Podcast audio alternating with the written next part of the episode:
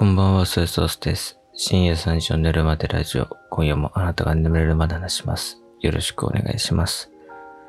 ポッドキャストのコミュニティみたいなものって、まあ、あるんでしょうけども、その、こういう、なんで、ポッドキャストってどうしたらいいのみたいな話を、誰かとしたことが、ほぼないんですよね。だから、本当にこう、自問自答の日々みたいな、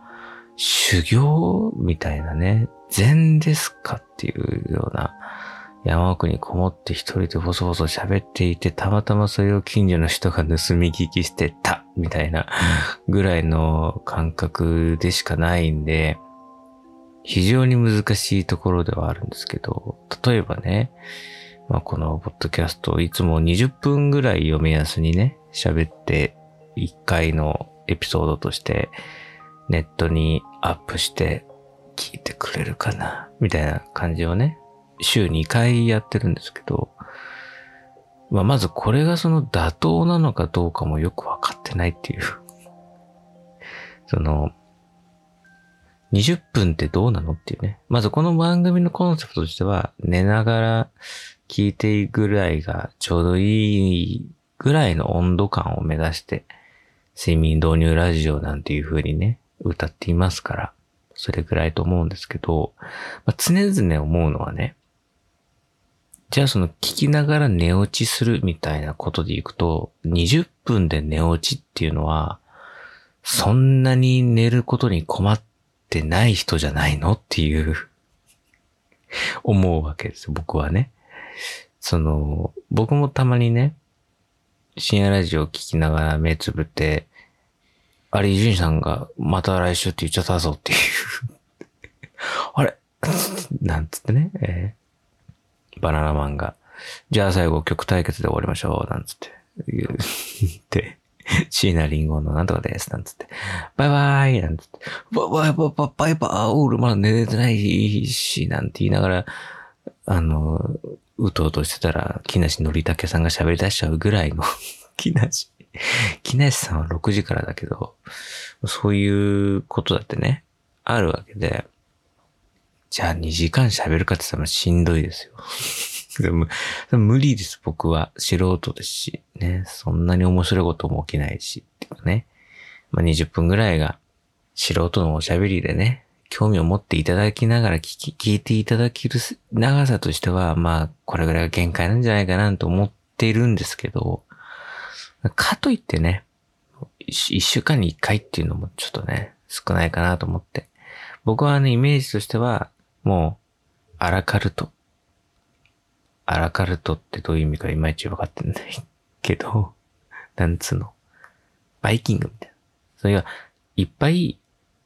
まあ、すっごい言い方悪い感じで言うと、数ちゃ当たるっていうか その、いろんな話題をね、喋っておけば、寝るときに、今日はどれ聞こうかななんつって選んで聞いてもらえるぐらいがいいかなと思ってて、一週間に一回の配信だとさ、もうさ、我慢してそれ聞かなきゃいけないわけじゃないですか。だよ、またガンプラの話か、みたいなことになるわけでしょ。そうなっちゃうとあれですから、まあ、選択肢がいっぱいあった方が、まあいいかな、みたいな。で、要は皆さんお好きのように、まあその、お気に入りのね、なんかこう、話題があったら、それをこう、メモなりなんなりしていただいて、じゃあ今日はこれ、あれとかってね、えーそういう風な使い方していただけるのが一番いいのかなと思ったんですけど、僕よくあるのがね、あの、いっぱいありすぎて追っかけるのやめちゃうっていうのはたまにあるんですよね。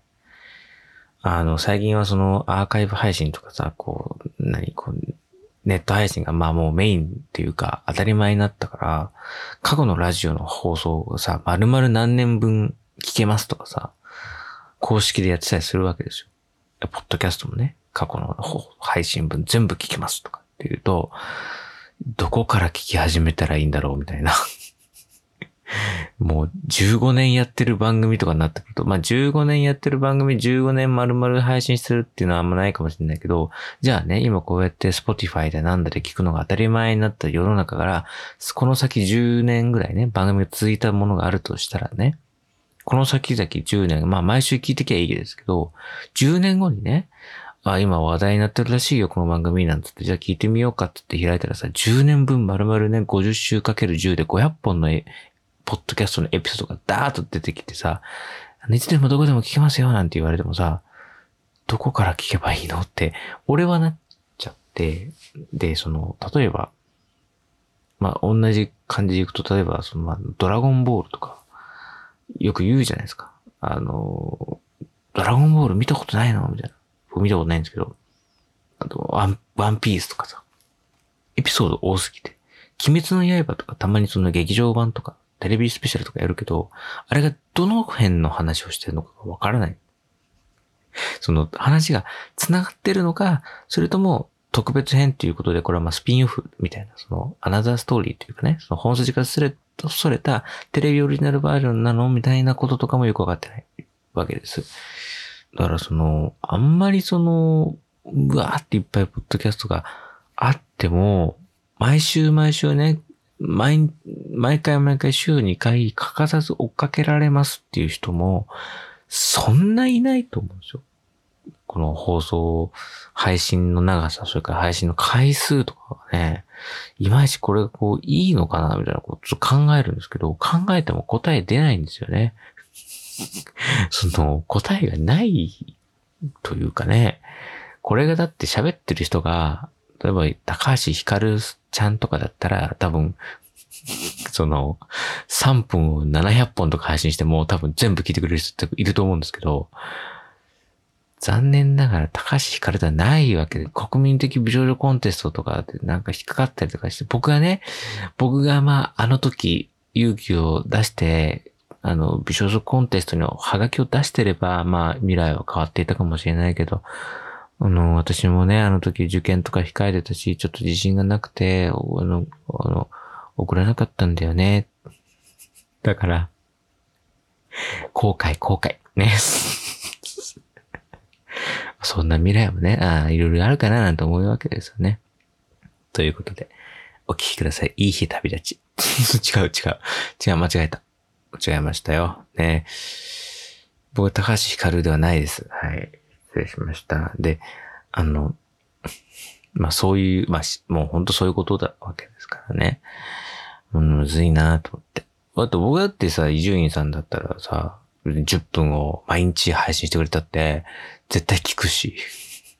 10分かける7本毎週、毎日、毎日毎日10分ずつ配信してくれたら毎日毎日聞くし、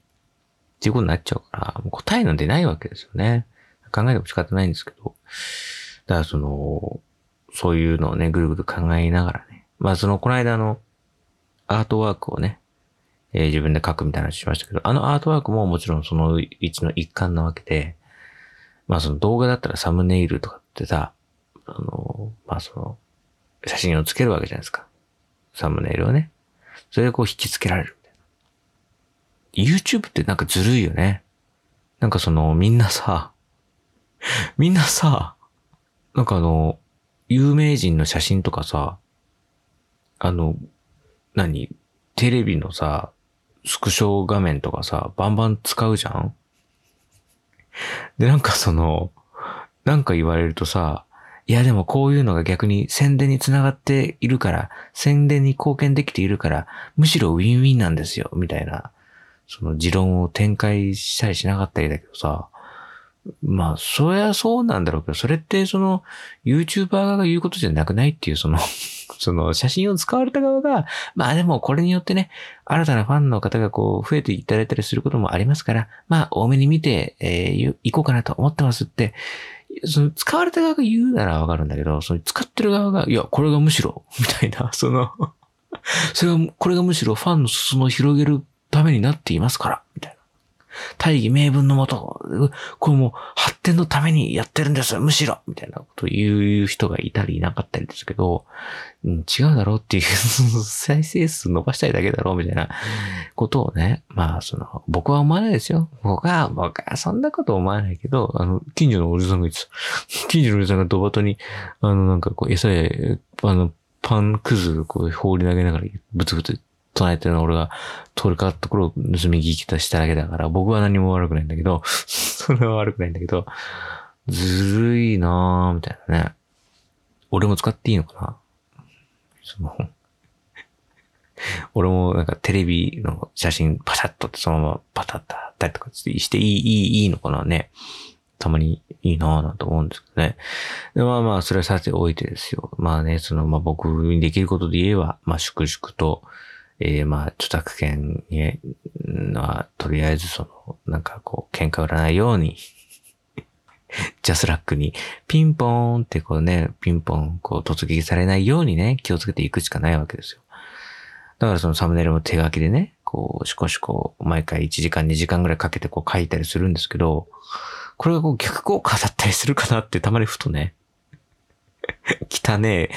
汚ねえ、その、あのちゃんの絵とか描いてると、その、これがむしろ、みたいなことな、な、考えることもあって、こんなに虚しい2時間はないわけですよね。この逆効果な絵をね、2時間かけて描いて、わざわざ貼ってそれをアップするっていうのもね、非常に変態チックなことをやってるわけですからね。それもまたこう一個こう悩みどころとかありますからね。そうなんですよね。うん。だから、結局のところね、やっぱり、なんかこう、この番組をね、聞きながら寝てくれている人、まあ寝なくてもいいですけど、この番組を聞いてくれている人っていうのが、いまいち想像がついてないわけですよ。どんな人が聞いてるのかってね。だから、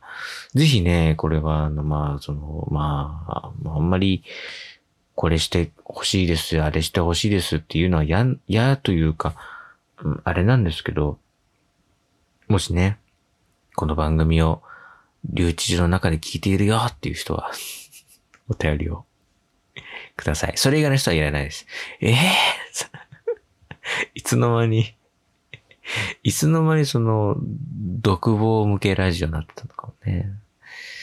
いや、あの、警察のお世話になってない人も大丈夫です。はい。聞いてるよっていう人がいたらね、ぜひ、えー、メッセージフォームありますので、えー、ぜひそちらから送っていただけるとね、本当にありがたいなというか、いまいちピンと来てないものですから、それをやっぱそれが一番問題なんですよ、だからね。うん。こう実体のない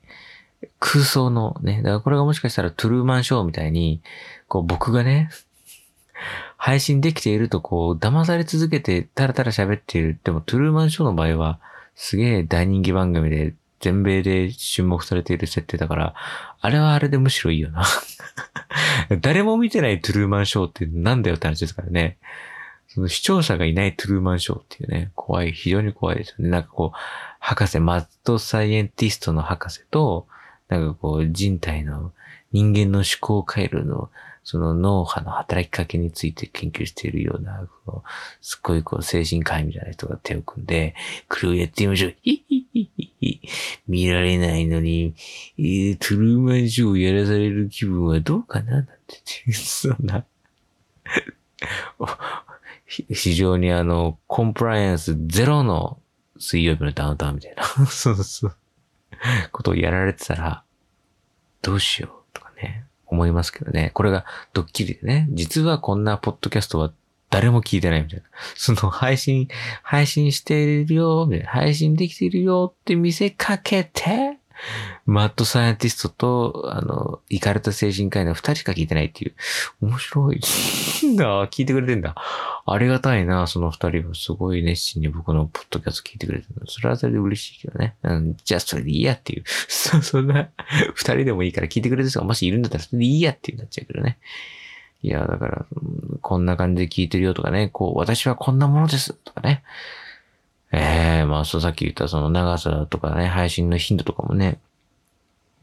まあ含めてね、あの、辛辣なご意見はちょっと嫌なんで、もう、僕をこう褒めて伸ばす感じの お便りをね、ぜひいただければな、なんていうふうに思ったり、思わなかったりです。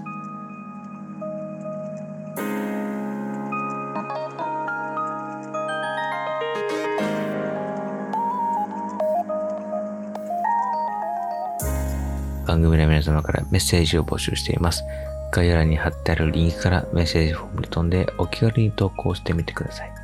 X へのポストは、ハッシュタグ寝るまでラジオとつけて感想などお待ちしております。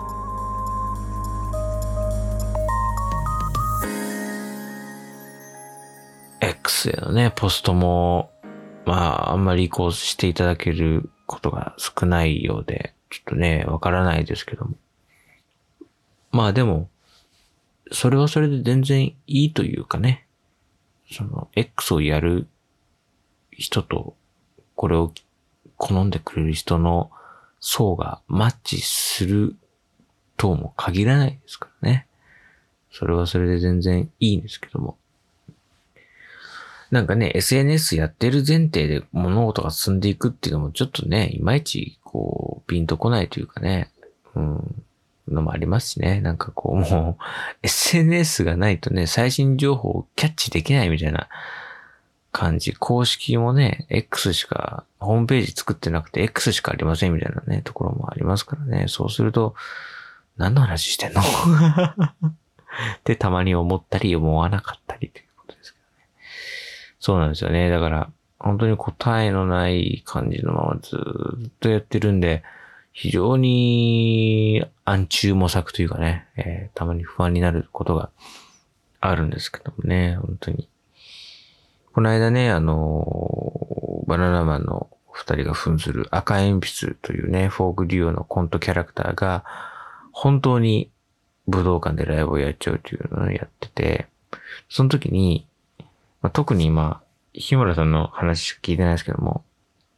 ステージドリンクって何飲んだらいいんだみたいな話を聞いてて、で、お二人も俳優座劇場とかで単独ライブをね、毎年6公演、7公演をね、ずっと続けてて、それこそ何百人とか千人単位のお客さんを目の前に生のコントをね、ずっとやってるわけですから、僕みたいなこと、ものからするとね、今更っていうね、その今更そんなこと気にしなくたって、バナナマンのお二人なら大丈夫でしょと思っちゃうんですけど、そんなお二人でも、やっぱ武道館っていうでかいステージで、たくさんのいっぱい入ってるお客さんまでちゃんと声を届けなきゃいけないっていうシチュエーションで2時間歌い続けたりするまあ、るいはギターを弾き続けるっていうのが、まあ、経験としてないと。そう、確かにそうなんですよね。フォーグリオのコントキャラクターが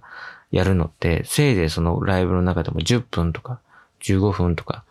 もうその一つのネタの日に過ぎないわけですからね、本来は。それを2時間とかやるってことだから、ステージドリンクってどうしたらいいんだろうつって、ゲン君に聞いてみようっつって、で、その、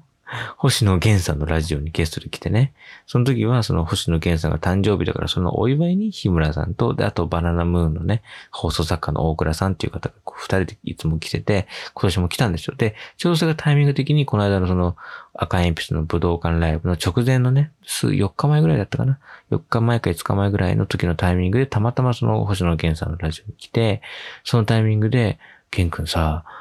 ステージドリンクってどうしたらいいの？つって、もう4日後なんだよ。4日後なのに、今ですか？みたいなね、ことに言ってて。で、なんか、星野源さんはね、なんか、ミルクティーを飲んでるっていう。で、僕もこのね、ポッドキャストをやってる時にね、なんかわかんないけど、喉が鳴るんですよ。キューとか、コーとか鳴る。すっごい嫌。これ何なんですか？喉が、キューとか鳴るの？みんな鳴ってるの？ジャンクとかあれは鳴ってるけど、リアルタイムでミキサーの人がスッってこう消して、岡部さんがこうシャッて消したりするの？あれは。やってんのかな？どうなんですかね？だ僕も見習ってね、星野源さん見習って。うんうん。今鳴ったら聞こえたかな？今鳴ったでしょ？僕も、源さんを見習って。ミルクティーを飲みながらね。今日はミルクティーを飲みながらやってみました。ね。これが果たしてこのポッドキャストにいい効果をもたらしていることか、暗中模索でございます。それでは今夜はこの辺です。